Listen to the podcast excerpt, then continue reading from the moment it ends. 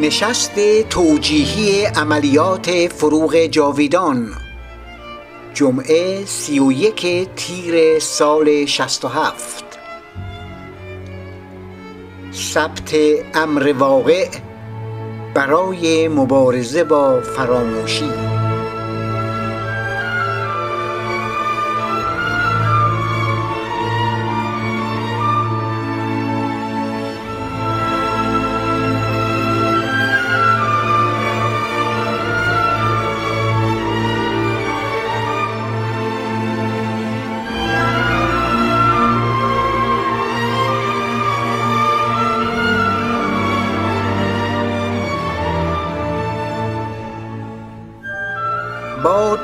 است و چراغم ابتری.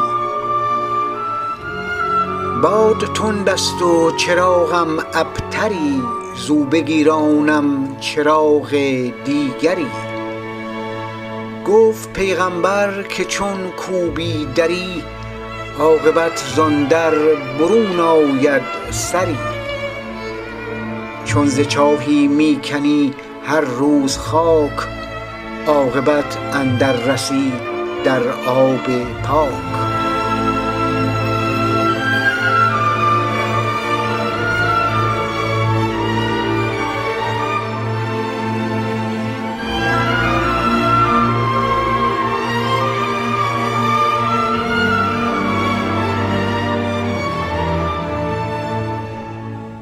ندایی در درونم مرا به ثبت یادمانها وامی دارد. این که مصلحت نیست و آسیب می بینم اهمیتی ندارد. از قید نام رستم نه چیزی دارم که کسی بخواهد با گرفتنش تهدیدم کند و نه چیزی می خواهم که با دادنش تطمیع شوم. نه مبارز و مجاهدم و نه ادعای روشنگری و روشنفکری دارم. ثبت این گونه اسناد را هرچند با مرارت همراه است ضروری می‌دانم.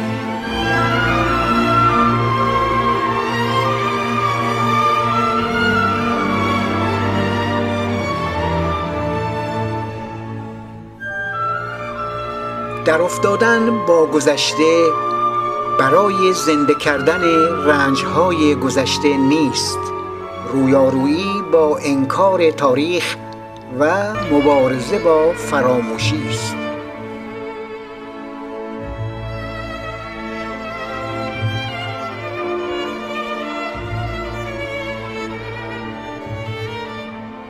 خانم ها و آقایان محترم خواهران و برادران عزیز سلام بر شما.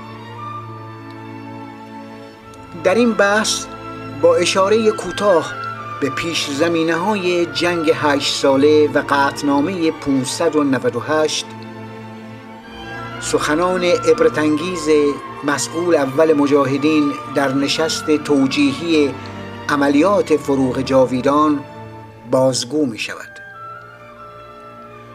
نشست مزبور که در عراق در قرارگاه اشرف تشکیل شد به بیش از سی سال پیش جمعه سی و یک تیر سال شست و هفت برمیگردد. حرف هایی که در اون نشست رد و بدل شده حکم یک سند را دارد و حق بود پیش از اون که نامحرم زهرش را در اون بریزد و یا گرد و غبار زمانه بر آن بنشیند بی کم و کاست بی کم و کاست و نه با گزیده سازی های دلخواه. منتشر می شد قبل از ورود به نشست فوق اشاره به چند واقعه ضروری است. از 22 بهمن تا نیمه های دوم سال 58 ارتش ایران وضع مناسبی نداشت. به ویژه که بیشتر گروه های سیاسی خواهان انحلال اون بودند و دم از ارتش خلقی و ارتش بی طبقه توحیدی می زدن.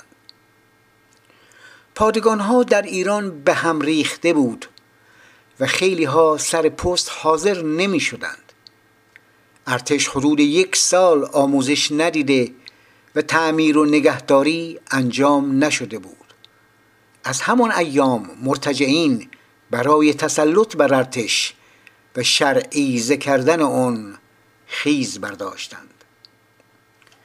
در اول انقلاب حرم فرماندهی ارتش عمرایش سر بریده شد. بعد از آن هم حدود سیزده هزار افسر ارشد را برکنار کردند که بسیاری از آنان شجاع میهندوست و کاردان بودند.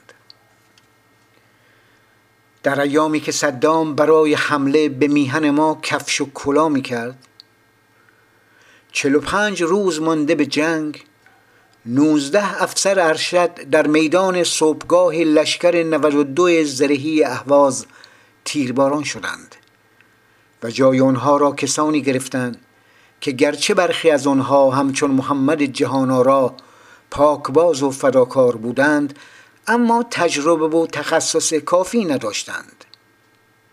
این گونه وقایع از چشم صدام و کسانی که زیر پایش می نشستند و او را به حمله به ایران تشویق می کردند پوشیده نبود. سی و یک شهریور 1359 ارتش عراق از هوا و زمین به طور گسترده به میهن ما حمله کرد و با دوازده لشکر وارد خاک ایران شد. این کار از نظر حقوق بین الملل تجاوزی آشکار بود. بنابر تعریف تجاوز در مجمع عمومی ملل متحد در سال 1975 وقتی نیروهای عراقی از خاک ما عقب رانده شدند از 22 تیر ماه 1361 به بعد رژیم ایران نیز همون کاری را کرد که عراق در آغاز جنگ مرتکب شد. پنج سال و نه ماه در پی فتح بسره و سرنگونی حکومت عراق بود. این هم نوعی تجاوز محسوب می شد بگذاریم که مرتجعین با سیاست های نابخردانی خیش زمینه عینی ورود متجاوزین را فراهم نمودند. البته حساب مردم و جوانان فداکاری که با دست خالی به مقابله تانک های عراق رفتند و از میهن خیش دفاع نمودند جداست. از نخستین روز آغاز جنگ کورت والدهایم دبیر کل سازمان ملل متحد از طرفین خواست که تلاش خود را برای حل اختلافات به کار گیرند. شورای امنیت هم بیانیه داد اما در آن حتی از عراق خواسته نشد که به پشت مرزهای دو کشور بازگردد. در طی هشت سال جنگ قدرت‌های بزرگ تا توانستند ایران و عراق را دوشیدند. شرح این داستان غمانگیز و برادر ای که جز به سود جنگ افروزان نبود در این بحث نمی گنجد. در مقاله طولانی ترین جنگ متعارف کلاسیک در قرن بیستم که در سایت خودم موجود است توضیح دادم. 29 تیر 1366 شورای امنیت برای پایان دادن به جنگ ایران و عراق قطنامه 598 را صادر کرد و صدام بلافاصله پذیرفت. سی و یک شهریور 1366 رونالد ریگان رئیس جمهور وقت ایالات متحده آمریکا در سخنرانی خود در مجمع عمومی سازمان ملل متحد ایران را رسما تهدید کرد که اگر به قطنامه 598 پاسخ منفی بدهد چاره جز یک اقدام عملی باقی نمیماند. وقایع بعدی مانند تحریم واردات نفت و کالاهای ایران بسته شدن دفتر خریدهای نظامی جمهوری اسلامی در انگلستان بمباران سکوهای نفتی رشادت، رسالت، نصر سلمان مبارک و حمله به نافچه های ایرانی در همین راستا بود. سی فروردین 1367 ایالات متحده به نفکش ها و سکوهای نفتی غیر نظامی ایران در خلیج فارس حمله کرد. تنها دو روز پیش از آن عراق برای بازپسگیری شبه جزیره فاو شروع به بمباران شیمیایی مواضع ایران نمود. در جریان این حمله بالگردهای آمریکایی به نفع نیروهای عراقی مستقیما وارد جنگ با ایران در فاو شدند و شبه جزیره فاو دوباره به دست عراق افتاد. در دوازده تیر 1367 ناو آمریکایی USS وینسنس یک هواپیمای غیر نظامی ایرباس مسافربری ایران را در آبهای خلیج فارس مورد اصابت موشک خود قرار داد و تمامی 290 مسافر اون را کشت. اصابت موشک آمریکایی به هواپیمای مسافربری با ادامه جنگ و شکست احتمالی ارتش عراق رابطه داشت. حمله به ایرباس دو هفته پیش از پذیرش قطنامه 598 توسط ایران صورت گرفت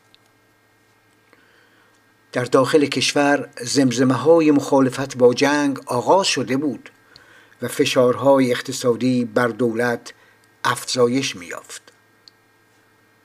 27 تیر 1367 بعد از گذشت یک سال و هفت روز از تاریخ صدور قطنامه خبر رسید که آیت الله خمینی برخلاف تصور همه مخالفینش که حیات حکومت را با ادامه جنگ پیوند می‌زدند قطنامه 598 را پذیرفته است.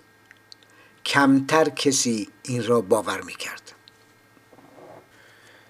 سه روز بعد از قبول قطنامه 598 ارتش عراق با تجاوز جدیدی به منطقه جنوب و جبهه های میانی و غرب حمله کرد که خیلی شک برانگیز بود.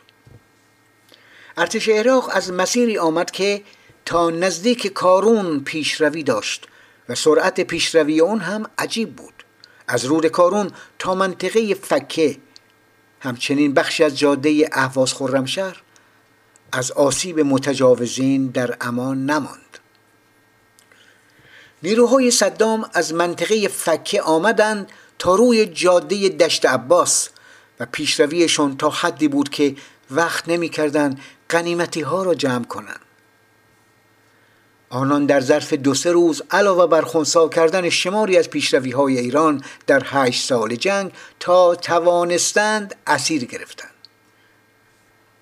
سه روز بعد از قبول قطنامه 598 بار دیگر خرمشهر و اهواز و شلمچه و خیبر و طلایه در معرض اشغال قرار گرفت. ارتش صدام بعدا با ضد حمله موفق طرف مقابل عقب نشست و راهش را به جبهه های میانی و غرب کشور کچ کرد. ولی اونجا هم ناکام ماند. این وسط یک اتفاق در راه بود. عملیات موسوم به فروغ جاویدان که در گفتمان رژیم مرساد به معنی کمینگاه نام گرفته است. بنابر یک روایت حکومتی مجاهدین می‌خواستند در مهر ماه 67 عملیات خود را آغاز کنند.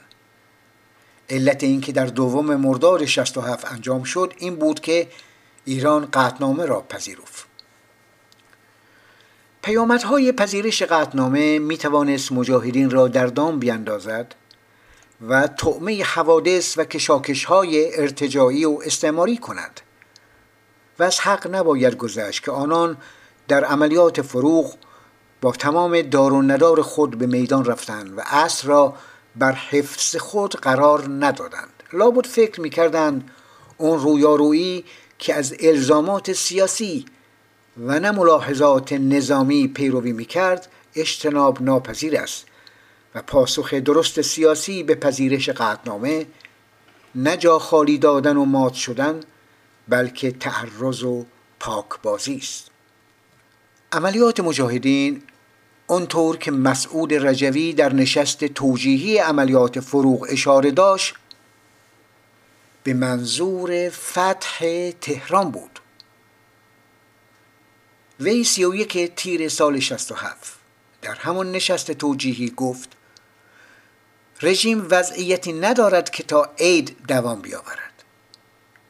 وی افزود از نظر هوایی ناراحت نباشید چون هواپیماهای عراقی پشتیبان ما هستند.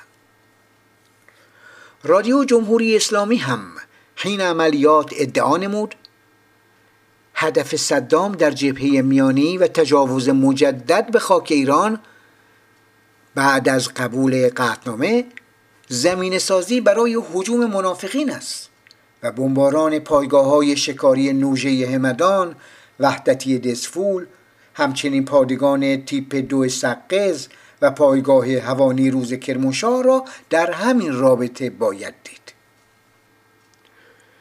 اگرچه بعد از عملیات فروغ جاویدان آقای رجوی در نشست های موسوم به تنگه و توحید صلیب قیامت امام زمان و در فراز و نشیب های بعد از طلاق های جمعی اشاره داشت که تنگه در خود شما بود و چون از آن عبور نکرده بودید پشت آن ماندید و از همین رو پیروزی حاصل نشد. اما در تبلیغات نتیجه عملیات فروغ پیروزی بود و بس.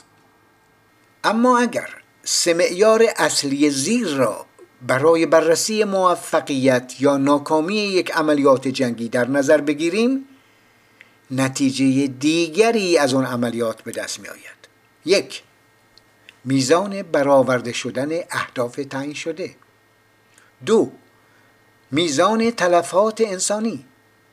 سه تأثیر اون عملیات بر روند رویدادهای بعدی. میزان برآورده شدن اهداف تعیین شده. عملیات اونطور که مسئول رجوی در نشست توجیهی اشاره داشت به منظور فتح تهران بود.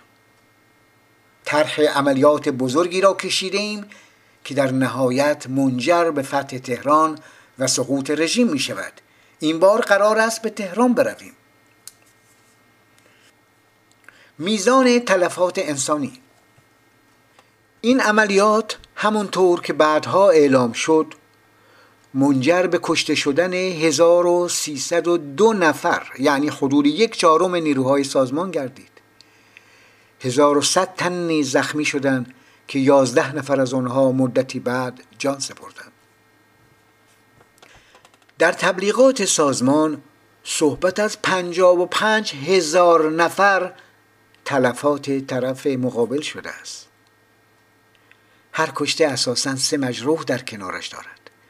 اگر آمار فوق درست بود که نیست انعکاسش را در کشور باید می‌دیدیم. مگر شوخی است پنجاب و پنج هزار نفر؟ تأثیر اون عملیات بر روند رویدادهای بعدی. اگرچه در قتل عام سال 67 مبنا و علت اصلی اون اسیرکشی مهیب ماهیت مستبد و آزادی ستیز خود قاتلین بود و چنانچه عملیات فروخ هم پیش نیامده بود مرتجعین از کشتار زندانیان سیاسی دست نمیکشیدند. اگرچه قتل مارکسیست ها و کسانی که هیچ موافقتی با عملکرد و نظرگاه مجاهدین نداشتن نیز.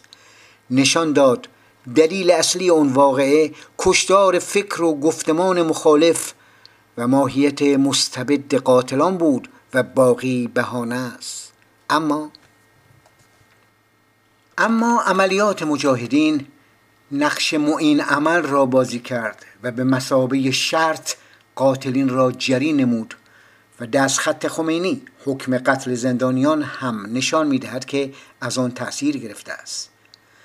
البته شرط خارجی به اعتبار مبناست که وارد عمل می شود و همانطور که گفتم علت اصلی قتل زندانیان سیاسی ماهیت مستبد و آزادی ستیز خود قاتلین بود. این توضیح در رابطه با تأثیر عملیات فروغ بر روند رویدادهای بعدی بود. صحبت از فروغ جاویدان صلاحیت و اهلیت می‌خواهد. و ای کاش کسانی که این دورا دارند جدا از شور و فتور و مدح و سنا اون را به تصویر میکشیدند تا امثال من تفسیر به رأی نکنیم. اونها که به همه پیش زمینه های سیاسی و نظامی فروغ اشراف دارند می توانند به زوایای گوناگون اون که نه فقط یک عملیات خلص نظامی بلکه سیاسی ایدئولوژیک نیز بود نور بیاندازند. گفته می شود فرماندهان عملیات فروغ پیش از نشست توجیهی عصر روز جمعه سی و یک تیر سال 67 جلسه جداگانه با مسئول اول مجاهدین داشتند که می تواند بر بسیاری از ابهامات نور بیندازد پرسش و پاسخهای اون نشست. به اضافی مباحثاتی که رهبری مجاهدین در مورد عملیات با مقامات کشور میزبان داشتند می تواند تصویر کامل تری از فروغ ارائه دهد و برداشت های یک سویه را تصحیح کند. ولی افسوس بیش از سی سال از آن ایام می گذرد و هنوز سازمان مربوطه متن کامل نشست توجیهی مورد بحث را منتشر نکرده است آیا مردم نامحرم و غریبند؟ مگر نه اینکه بیش از 1300 نفر از فرزندانشون در این عملیات جان باختند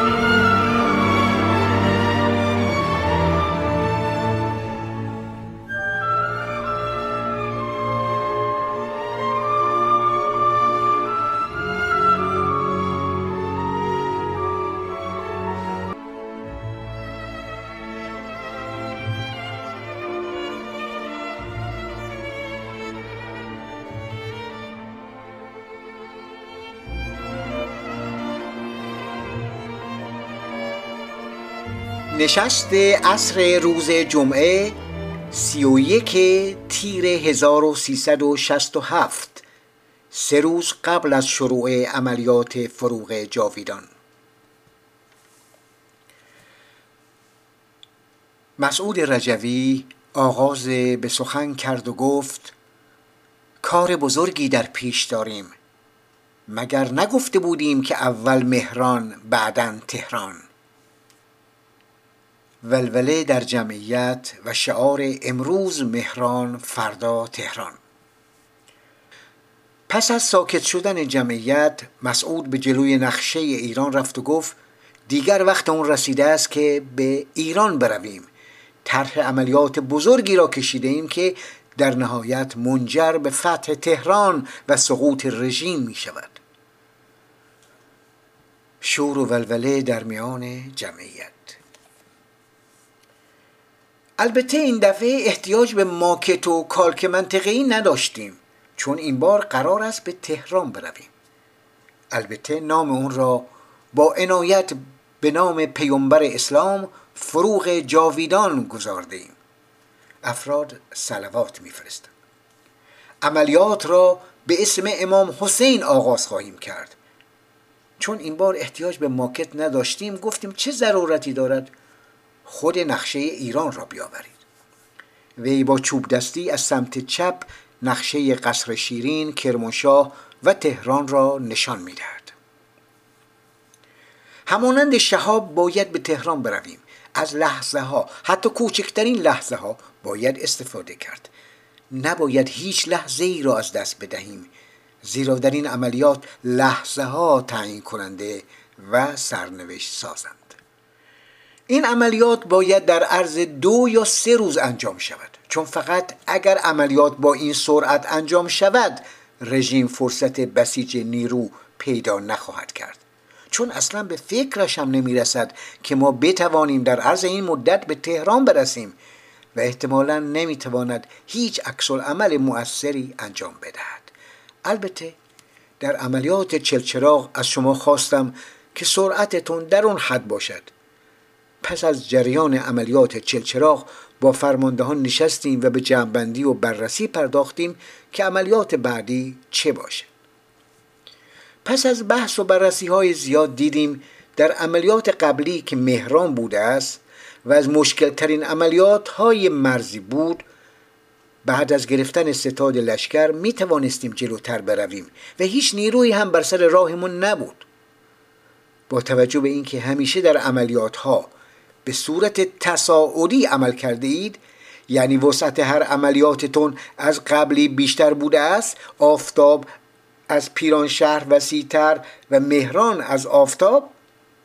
حالا باید این عملیات هم نسبت به چلچراغ تفاوت کیفی داشته باشد. بنابراین فکر کردیم که در عملیات بعدی هر چه که باشد حداقل این است که باید یک مرکز استان را بگیریم. در این صورت مگر ما دیوانه ایم که پس از گرفتن مرکز استان اون را ول کنیم و برگردیم؟ خب یا همونجا میمانیم یا به طرف تهران حرکت می‌کنیم. ولی باز در مقایسه با کار قبلی دیدیم استان خیلی کم و کوچک است. آخر شما دیگه بچه نیستید که بروید یک شهر رو بگیرید. اگر بخواهید وسیعتر از عملیات های قبلی عمل کنید هیچ راهی غیر از فتح تهران ندارید. شور و شوق رزمندگان و کف زدن آنان. البته یک سری می‌گفتند برویم اهواز رو بگیریم. یک سری می‌گفتند برویم کرمانشاه رو بگیریم. ما نشستیم و فکر کردیم و دیدیم باید از طریق کرمانشاه برویم. زیرا اولا تا حدودی وضع و شرایط مسیری که انتخاب کرده ایم نسبت به قبل مناسبتر و بهتر است. چون عراق تا قصر شیرین و سر پلزه ها پیش رفته است. و این بار نیاز به خط شکنی نداریم. و به راحتی می توانیم تا کرمانشاه برویم. عراق تا قصر شیرین و سر پلزه ها پیش رفته است. ثانیا نزدیکترین نقطه مرزی برای رسیدن به تهران کرمانشاه است. از آن به بعد بر اساس تقسیمات انجام شده 48 ساعته به تهران خواهیم رسید. البته روی لشکر 84 و 88 شناسایی انجام داده اگر موقعیت سیاسی مثل قبول قطنامه 598 شورای امنیت از طرف ایران پیش نمی آمد شاید فقط در همونجا در کرمانشاه عمل می کردیم ولی حالا ایران خیلی ضعیف شده است و ما یک راست می رویم و تهران را می گیریم. باید بدانید که ما از قبل تصمیم انجام این عملیات بزرگ را داشتیم و می‌خواستیم اون را دیرتر انجام دهیم. اما پذیرش قطعنامه کار ما را تسریع کرد. یعنی به دلیل شرایط سیاسی جدید مجبوریم یکی دو ماه اون را زودتر انجام دهیم. تصمیمی که ما گرفتیم تصمیم بسیار حساس و مشکلی بود. و ما چاره جز عمل نداریم و اگر الان اقدام نکنیم فرصت از دست خواهد رفت. زیرا بعد از اینکه بین ایران و عراق صلح شود ما در اینجا قفل می شویم و دیگر نمی توانیم کاری انجام بدهیم و از لحاظ سیاسی تبدیل به فسیل می شویم پس بایستی آخرین تلاش خودمون را هم بکنیم و یک بار دیگر کل سازمان را به صحنه بفرستیم و مطمئن هستیم که پیروزیم و از همکنون من این پیروزی را به شما و خلق قهرمان ایران تبریک می‌گویم. اگر ما به تحلیل هایی که در مورد رژیم داشته ایم معتقد هستیم زمان مناسبی برای ما به وجود آمده است. ما در تحلیل جنگ گفتیم که رژیم در منتهای ضعف حاضر به توقف جنگی می شود و دلیل قبول قطعنامه از طرف آنها هم همین است. ما نباید این فرصت تاریخی را از دست بدهیم. باید حمله کنیم و کارش را یکسره کنیم. رژیم دیگر نیروی جنگی لازم را ندارد و نمی‌تواند نیروی جبهه را تأمین کند. مثلا عراق در همین چند عملیاتی که کرده است به راحتی توانسته مناطقی را پس بگیرد و هرچه خواسته جلو رفته است. فاو را گرفته و جزایر مجنون و چند نقطه دیگر را با چند ساعت جنگ بازپس گرفته است. ملت دیگر از جنگ خسته شدند و همه مخالف جنگ هستند و کسی به جبهه نمی آید. کسانی که در جبهه هستند افرادی هستند که آنها را به زور از شهرها و روستاها دستگیر کردند و به جبهه فرستادند و میلی به جنگیدن ندارند تمام لشکرها و نیروهای رژیم در حملات عراق ضربه کاری خورده و پراکنده هستند و یارای مقابله با ما را ندارند. پس هم از لحاظ نظامی تعادل خود را از دست داده و هم از لحاظ سیاسی در انزوای بین المللی قرار دارد. البته در عملیات چلچراغ یک نفر به کمک شما آمد و اون حضرت علی بود که به شما کمک کرد و این بار هم حضرت محمد و امام حسین به کمک شما میآیند و شما باید به اندازه چندین نفر کار کنید و سختی را تحمل کنید. البته در این چند روز که اعلام آماده باش بود شما خیلی کار کردید و کار یکی یا دو ماه را در سه روز کرده اید از حالا باید همگی آماده باشید که هر وقت گفتیم حرکت می‌کنیم آماده باشید. شاید سازمان 25 سال پیش به وجود آمد تا در چنین روزی به چنین کاری دست بزند. ما از طرف قصر شیرین می رویم در اونجا لشکر 81 با عراق درگیر است. لشکر 58 و لشکر 88 در سومار درگیر هستند. لشکر 64 در پیرانشهر است و تنها امکان دارد لشکر 28 در راه به استقبال ما بیاید. در اینجا آقای رجوی فردی را از میان جمعیت صدا می‌زند و از او می‌پرسد اگر لشکر سنندج بیاید چه کار می‌کنی؟ او پاسخ می‌دهد. نمی آید مسعود رجوی میگه نگو نمی آید بگو اگر آمد داغونش می‌کنیم. با اشاره به نقشه. کاری که ما می‌خوایم انجام بدیم در حد توان و اشل یک ابرقدرت است. چون فقط یک ابرقدرت می‌تواند کشوری را ظرف این مدت تسخیر کند. به طور مثال بغداد تا مرز ایران 180 کیلومتر فاصله دارد و در طول 8 سال جنگ ایران ادعای گرفتن اون را نکرده است و همینطور عراق هم ادعای گرفتن تهران را نکرده است. اما ما می‌خواهیم برویم تهران را بگیریم. خب چه میشه کرد دیگه؟ بعضی وقتا طور پیش میاد دیگه. ما به ترتیب به قصر شیرین سر پل زهاب اسلام آباد و بعد کرمانشاه میریم. بعد از اون همدان قزوین تاکستان کرج و بالاخره تهران. شور و احساسات شدید در میان جمعیت. ما ابتدا از محور قصر شیرین که در دست عراق است وارد میشیم و تا سر پل زهاب میریم. البته از طریق جاده آسفالت. بعد کرند و اسلام آباد را توسط یک لشکر که فرمانده اون احمد واقف منظور مهدی برایی است.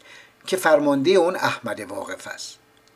پس از فتح اسلام آباد یک تیپ در کرند و دو تیپ در اسلام آباد مستقر می شوند که در ضمن راه ورودی شهر را نیز تحت کنترل می گیرند اسم عملیات این محور را به نام حنیف نامگذاری کرده بعد از اسلام آباد به سمت کرمانشاه حرکت می کنیم که اسم این عملیات سعید محسن است و دو لشکر به مسئولیت صالح منظور ابراهیم زاکری است.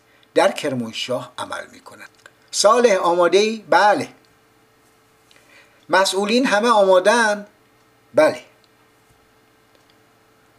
مسعود رجوی می‌پرسد شما قرار شد به کجا بروید؟ صالح میگه کرمانشاه. تقسیم بندی هم شده است که تیپ ها باید در کدام نقاط متمرکز شوند. یک تیپ به سراغ صدا و سیما می رود. یک تیپ به سراغ زندان دیزل آباد می رود و زندانیان را آزاد می کند و آنهایی را که می‌خواهند مسلح می کند. و یک تیپ سپاه بعثت و قرارگاه نجف را می‌گیرد و به همین ترتیب جعفر منظور جلال منتظمی است. جعفر راه ورودی کرمانشاه تیپ افسانه پادگان نزدیک اون و تیپ جلیل مهدی مددی منظور هست. دروازه خروجی کرمانشاه را به اضافه روز دارند. البته مردم را میفرستیم که زندانیان دیزل آباد را آزاد کنند. آقای رجوی اضافه می کند اول شهر رو بگیرید بعد زندان را چون تصرف شهر مهمتر است. ما در کرمانشاه اعلام جمهوری دموکراتیک اسلامی می‌کنیم. این تیپ ها در کرمانشاه مستقر می شوند و دو تیپ به سنندج و بقیه به سمت همدان حرکت می کنند نام عملیات محور همدان را به نام بدیزادگان گذاشته. محمود قائم شهر آماده ای منظور محمود مهدوی است. بله. مسعود رجوی. می‌دونی باید به کجا برید و چه هدفهایی رو در شهر در دست بگیرید؟ محمود. بله همدان. مسعود رجوی میگه بعد از اون که به همدان رسیدید و مستقر شدید یکی از تیپ های زیر نظر خودت را برای کمک به تهران بده. وقتی همدان و صدا و سیمای اون را گرفتید صدای مجاهد را پخش کنید و به مردم اعلام کنید که ما داریم میاییم محمود باشد. مسعود رجوی رادار همدان باید منهدم شود تا هواپیماها نتوانند درست کار کنند. از پایگاه نوژه هم ترسی نداشته باشید. هر سه ساعت به سه ساعت دستور می‌دهم هواپیماهای عراقی بیایند و اونجا را بمباران کنند.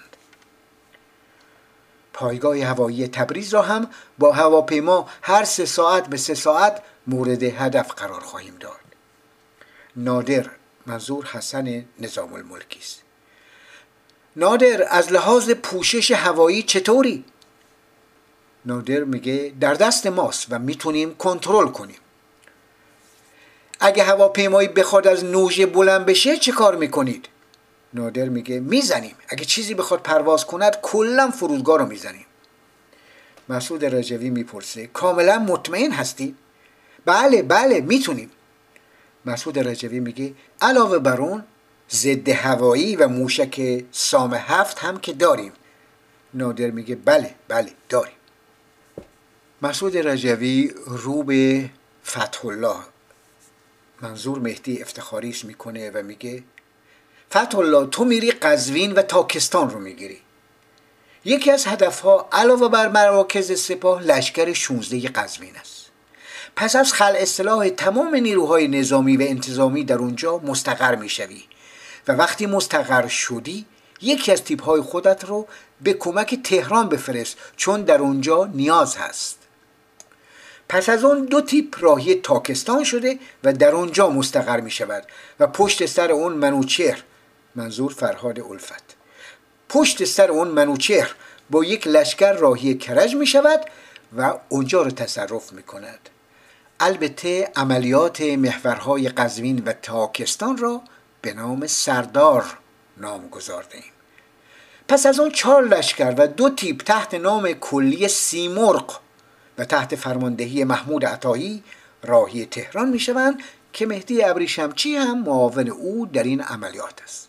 ضمنا اگر یادتون باشد در انقلاب ایدولوژیک گفتم که یک سیمرغ بود که به کوه قاف رسید و اون روز هم گفتم که سیمرغ مریم بود.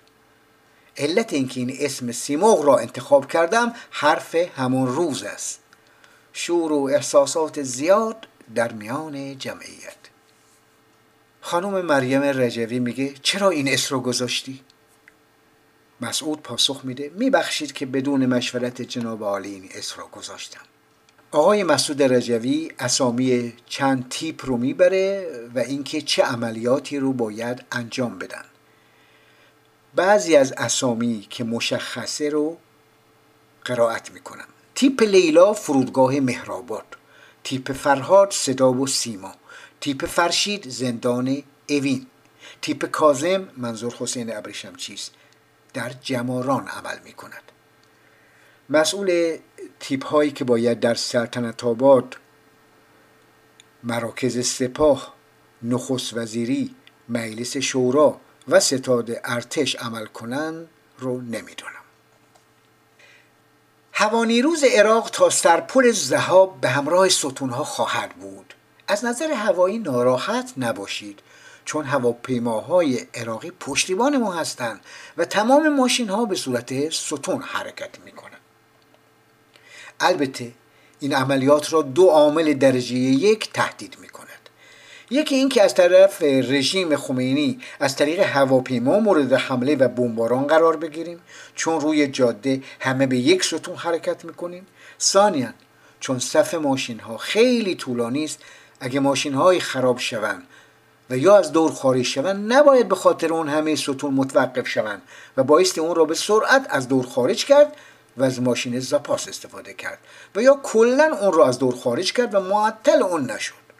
در ضمن هیچ ماشینی حق سبقت گرفتن از جلویی رو ندارد و همینطور حق عقب افتادن را هم ندارد. هر جا که رسیدید سر راه جاده ها رو باز کنید.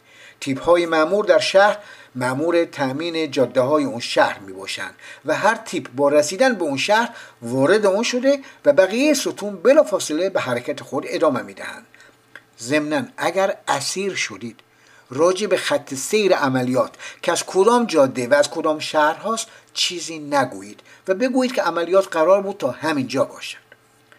بعد رو به محمود قائم شهر می کند و می‌گوید محمود خوب فهمیدی که باید کجا بروی؟ یک دفعه به قائم شهر نروی تا اول به همدان برو. کار و مسئولیت خودت رو انجام بده. سپس با تنز و شوخی می‌گوید بعدا که به تهران آمدیم مازندران را به تو می‌دهم. خطاب محمد علی جابرزاده با شوخی می‌گوید قاسم حیف که مردم اصفهان بی بخارن و الا یک تیپ را هم به تو می‌دادم که به اصفهان برویم. سپس آقای رجوی فرمانده محور تهران را صدا می کند و او پای میکروفون می آید و از او می‌پرسد وضعیت چطور است؟ محمود عطایی پاسخ می‌دهد خوب است. با نیروی هوایی و هوانیروز عراق هماهنگ شده است. ماشین ها آماده است. مهمات بارگیری شده و تیپ ها تا حدودی توجیه شدن و تا رسیدن به شهرها بهداری هم آمادگی لازم را دارد و هیچ گونه نگرانی وجود ندارد. در لابلای ستون تعمیرکار سیار و فیلبردار سیار هم در حال حرکت هستند.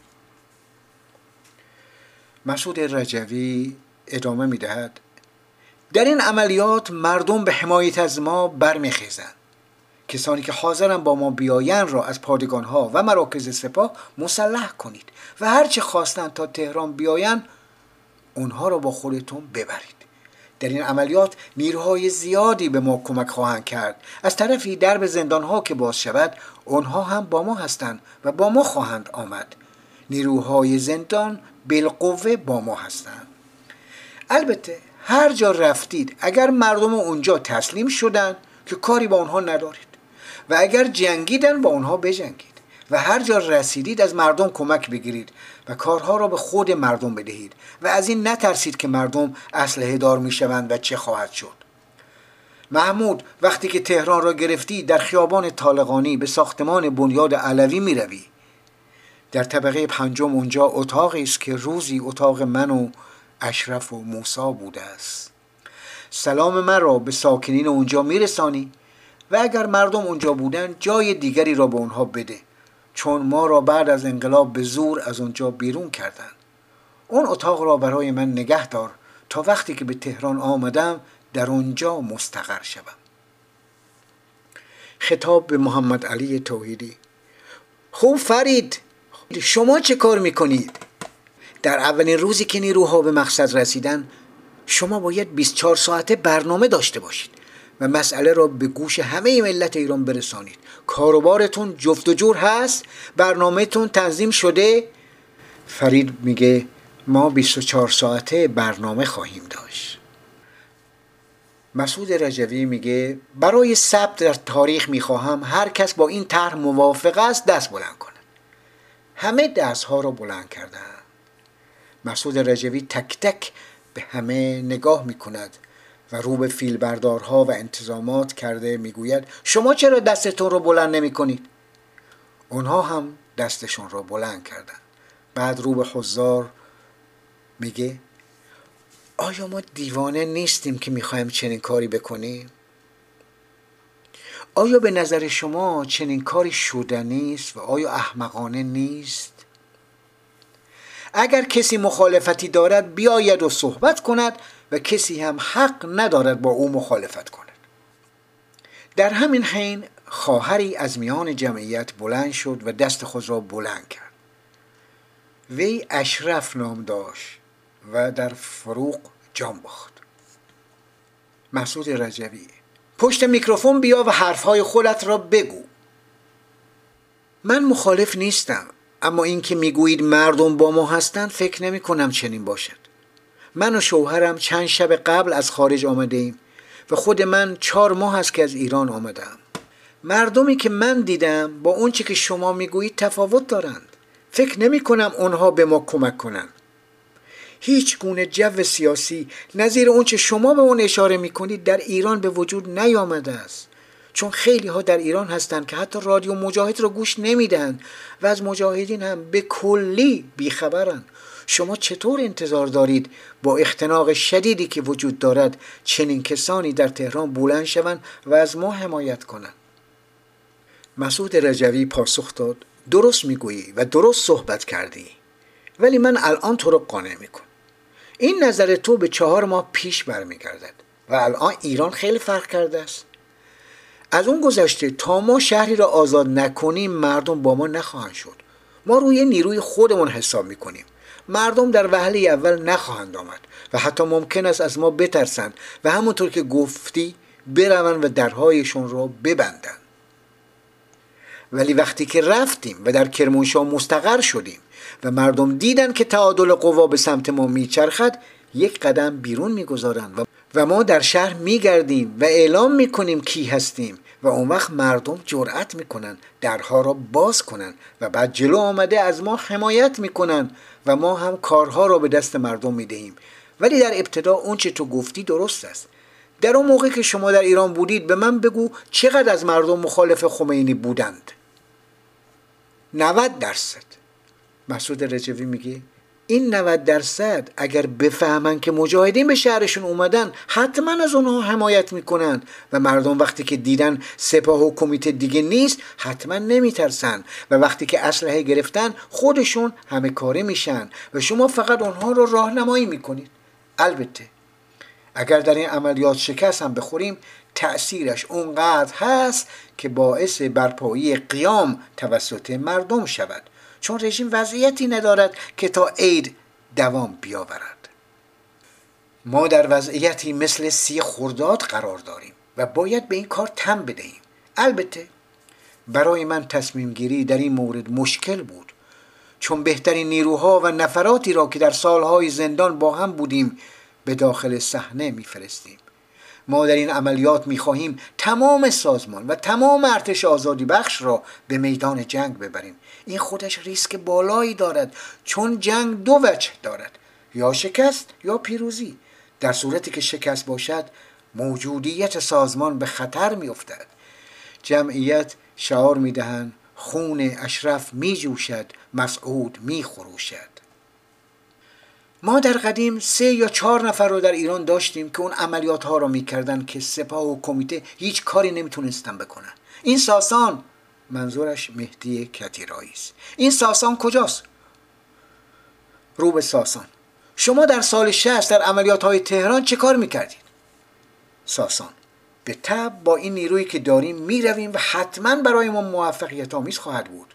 زیرا در سال 60 و 61 در تهران فقط هشت تا ده تیم نظامی در سراسر تهران داشتیم که نیروهای کمیته و پاسداران از دست ما در امان نبودند مثلا یک تیم سه نفره ما این طرف میدان مصدق می ایستاد یک تیم اون طرف و سراسر مسیر را به راحتی می و نیروهای پاسدار و کمیته هم کاری نمی توانستند بکنند و از ما می خوردن.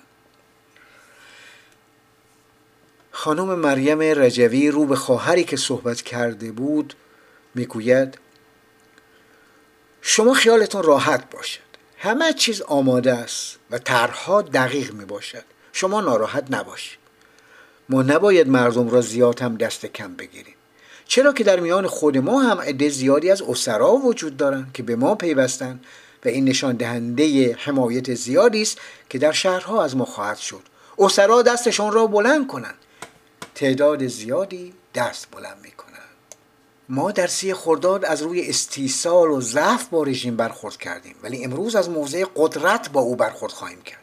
البته دلیل اینکه ما می‌خواهیم اینقدر زود دست به این عملیات بزنیم این است که رژیم در حال حاضر هم دچار بحران نیرویی شده و هم روحیه نیروهایش به دلیل شکست های پیاپی ضعیف شده برای همین هم می‌خواهد صلح سوری کند تا وقت پیدا کند و بسیج نیرو کند.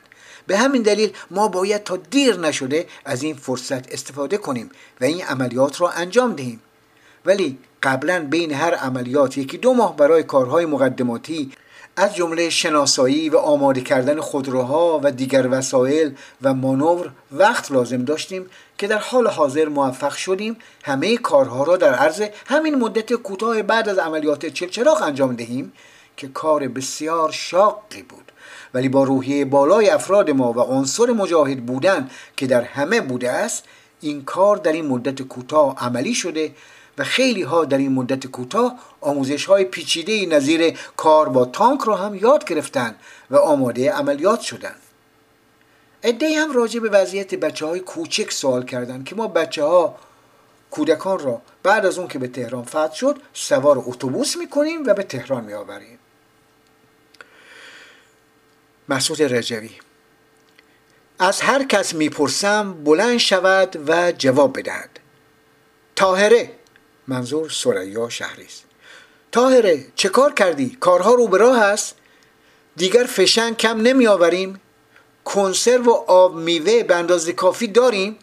تاهره نه این دفعه خیلی زیاد است و برداشتند. هزار تفنگ اضافی رسیده است و تانک ها و خودروها هم اکثرا رسیده است و بقیه هم تا فردا ظهر می‌رسد. کنسرو هم به تعداد کافی تهیه شده که حتی ممکن است زیاد هم بیاید.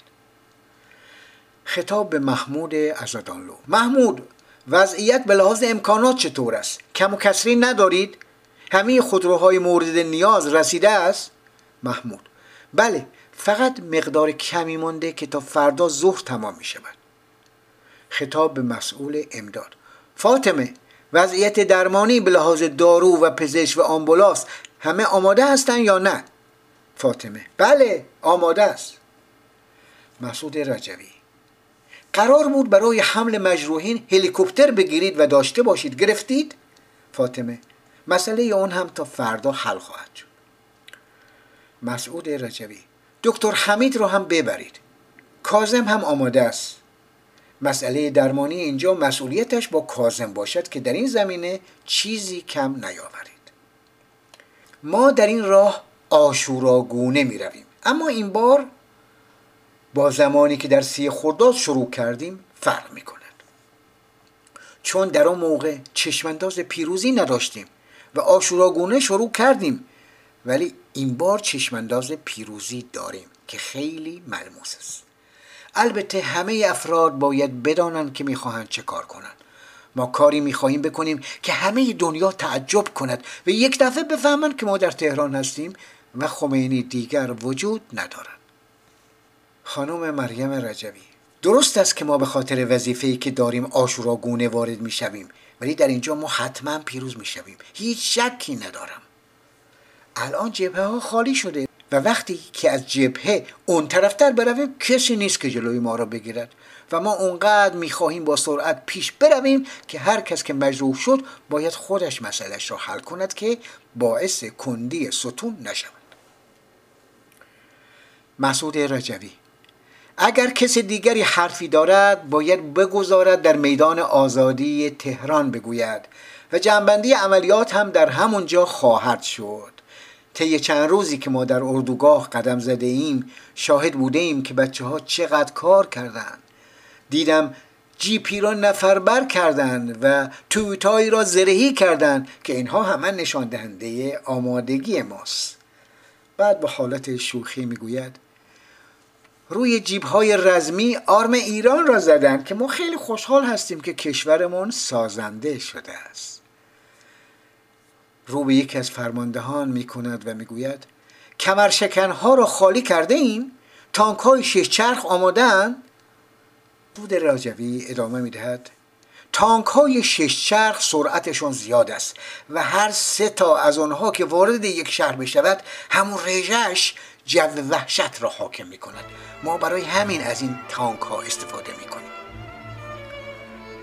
خانم مریم رجوی میگه در پایان مطلبی بود که می‌خواستم بگویم و اون اینکه از فرماندهان تیپ ها می‌خواهم که بعد از نشست ساعتی به شما فرصت بدهند تا بچه ها هم دیگر را ببینن و از هم خداحافظی کنند ساعت دو نیم بعد از نیم شب سخنرانی آقای مسعود رجوی پایان پذیرفت و رزمندگان تا سه و نیم بعد از نیم شب از یکدیگر